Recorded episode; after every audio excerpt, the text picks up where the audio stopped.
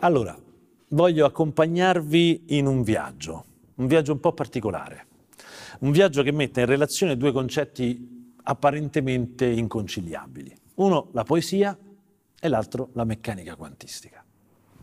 Che cosa possono avere a che fare l'uno con l'altro? Apparentemente niente. Eppure io dimostrerò su me stesso e attraverso delle analogie molto precise che una relazione c'è. Però per capire questa cosa prima dobbiamo partire facendo un po' di luce sull'idea di poesia, perché eh, molti dei problemi nascono proprio da questo. Di solito io quando parto per un'esplorazione prendo la parola che rappresenta quell'esplorazione e ne vado a vedere l'etimologia. No? L'etimologia ci racconta un po' la storia della parola, eh, da dove viene proprio. E se noi andiamo a prendere quello che ci dice la Treccani, no? Eh, su, sul web, eh, sulla parola poesia, vediamo poesia dal latino poesis, che è dal greco poiesis, derivato di poieo, fare, produrre. Ma io aggiungo di più. Parecchi studiosi sostengono che questo fare, produrre, eh, sia legato ancora di più a un piccolo eh, fonema, pu, sanscrito, che vuol dire letteralmente procreare, generare, dare la vita. Allora qui nasce un problema. Com'è possibile che la parola poesia abbia un'origine che parla letteralmente di dare la vita, di procreare e poi oggi invece comunemente viene associata alla cosa forse più inutile dell'universo, almeno nel mondo occidentale. Come si è creata questa impossibilità di conciliazione? Allora c'è un motivo. E il motivo eh, è in un fraintendimento. Vediamolo subito. Intanto andiamo a dare sostanza al discorso dell'inutilità. Fermiamo 10 persone per strada e chiediamo, va bene, che cos'è per te la poesia? 9 su 10 ci risponderanno, ah la poesia, no certo a scuola, perché a scuola gli hanno detto che è una cosa importante, ma tu la leggi? No. Eh, la capisci? No. Quindi verrà fuori, la compri? No. Quindi verrà fuori una cosa che non è comprata, non è letta, non è capita, che nella loro vita non c'è. Questa è la realtà, nove volte su dieci. È inutile che ci stiamo a girare intorno. Quindi per loro la poesia è inutile. Ma, ma, attenzione, il fenomeno mentale che succede a tutti noi, a me, a te, a voi, quando parliamo di poesia, è che nella nostra mente si accende una cosa questa. Segnetti neri su fondo bianco. Pensiamo a questo. E che cos'è questo?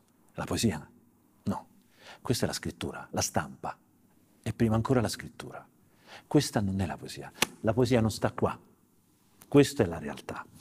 Ed è importante che capiamo che cosa è successo nel momento in cui la poesia si è trasformata in questo, si è trasformata in questo perché la poesia non sta qua. La scrittura è un codec, un mezzo.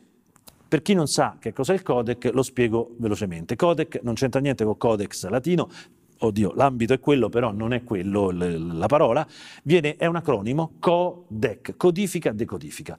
Che cosa fa il codec? Quando noi usiamo un apparato elettronico che riprende il reale, un'immagine per esempio, l'immagine viene trasformata in impulsi elettronici che vengono poi codificati in eh, un linguaggio che contiene istruzioni e informazioni, il più delle volte sintetizzate per, sem- per, semplificare il trasferimento e arriva a un altro apparato, che è invece il decodificatore, che reinterpreta questo linguaggio e letteralmente ricrea l'immagine che è stata ripresa all'origine. Allora qui abbiamo due importanti fenomeni. Primo, l'immagine reale non corrisponde mai a quella ricostruita, perché il codec con il suo linguaggio altera. Secondo, per semplificare, il più delle volte viene ulteriormente diminuita la qualità dell'immagine. Quindi il passaggio da, da, da qui a qui è, è pieno di danni. Nell'immagine è meno importante, ma la scrittura invece si dimostra essere un codec molto inadeguato all'esperienza umana. Perché l'esperienza umana è piena di una serie di altre sfumature che risiedono nel corpo, nel, nel, nelle, proprio nell'attività corporale, fisica, di presenza, che la scrittura non è in grado di trasmettere.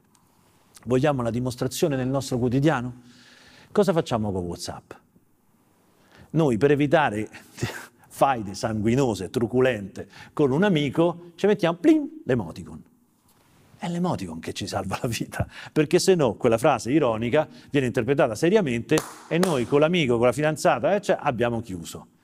Questa è la testimonianza del fatto che la scrittura in sé non è in grado di trasmettere quel messaggio sinteticamente come vorremmo noi. Certo, con un romanzo di 400 pagine io ti posso raccontare un sacco di cose bellissime e con un giro di parole lunghissimo, una pagina scritta, ti posso raccontare il mio sentimento anche in maniera molto sofisticata. Ma è evidente che il codec non è funzionale, perché io su WhatsApp non ci scriverò un giro di parole. E la poesia, per sua natura, è sintetica, no? eh, a parte insomma l'eccezione della poesia epica, eccetera, eccetera, però ha proprio questa capacità, volontà della sintesi.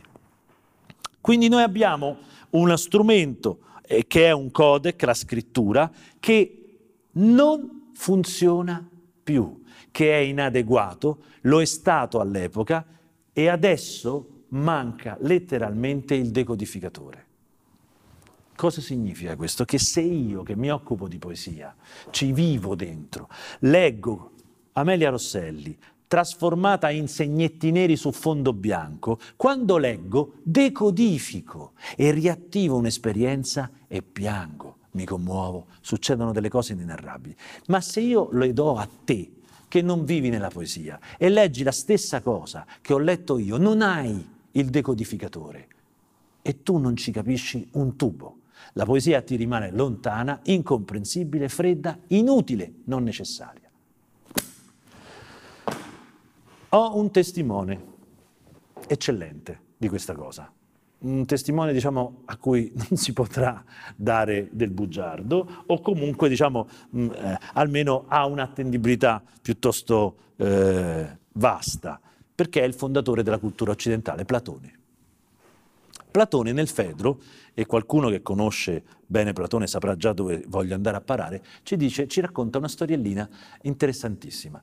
Lui ricrea un mito, lo fa spesso Platone, eh, in cui ci sta il dio Teut, che sarebbe il Tot egizio, che è un dio inventore, che si reca da un faraone Tamus, un faraone ancora più antico di Platone, e discutono perché Teut gli porta le sue invenzioni e discutono sull'utilità di queste invenzioni, affascinati da tutto questo, eccetera. E a un certo punto Teut sfodera l'alfabeto con la sua invenzione più potente, incredibile, la scrittura. E lì Tamus si ferma e sentite cosa gli dice. E così ora tu, dice Tamus a Teut, per benevolenza verso l'alfabeto di cui sei inventore, hai esposto il contrario del suo vero effetto, perché esso ingenererà oblio nelle anime di chi lo imparerà, perché essi cesseranno di esercitarsi la memoria, perché fidandosi dello scritto richiameranno le cose alla mente, non più dall'interno di se stessi, l'evento, l'atto, il corpo, ma dal di fuori, attraverso segni estranei, dice letteralmente Platone tradotto ovviamente. Ciò che tu hai trovato non è una ricetta per la memoria, ma per richiamare alla mente. Apparentemente sembra dire la stessa cosa, no. Che cosa sta dicendo Platone? La conoscenza reale si passa in presenza. Il momento in cui io la trasformo in scrittura si perde l'essenza.